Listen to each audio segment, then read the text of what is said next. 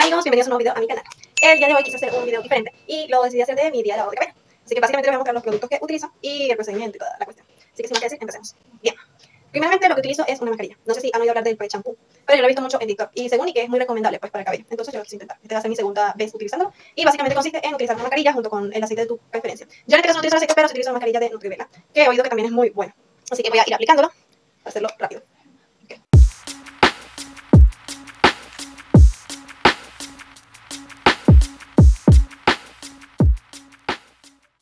Como champú utilizo este que es de la marca Fabergé, es anticaspa y contiene ácido hialurónico. La verdad que ha cumplido su función, es bastante bueno. Y como acondicionador le, lo estoy utilizando, este que es de la marca El Big Green No. Es base mi segunda vez utilizando, así que no tengo mucho que decir, además de que es bastante espeso y tiene un olor muy, muy bueno, de verdad que sí.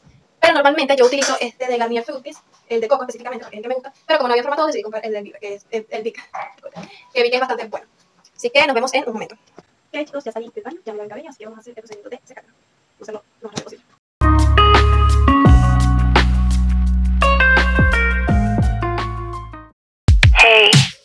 It's me.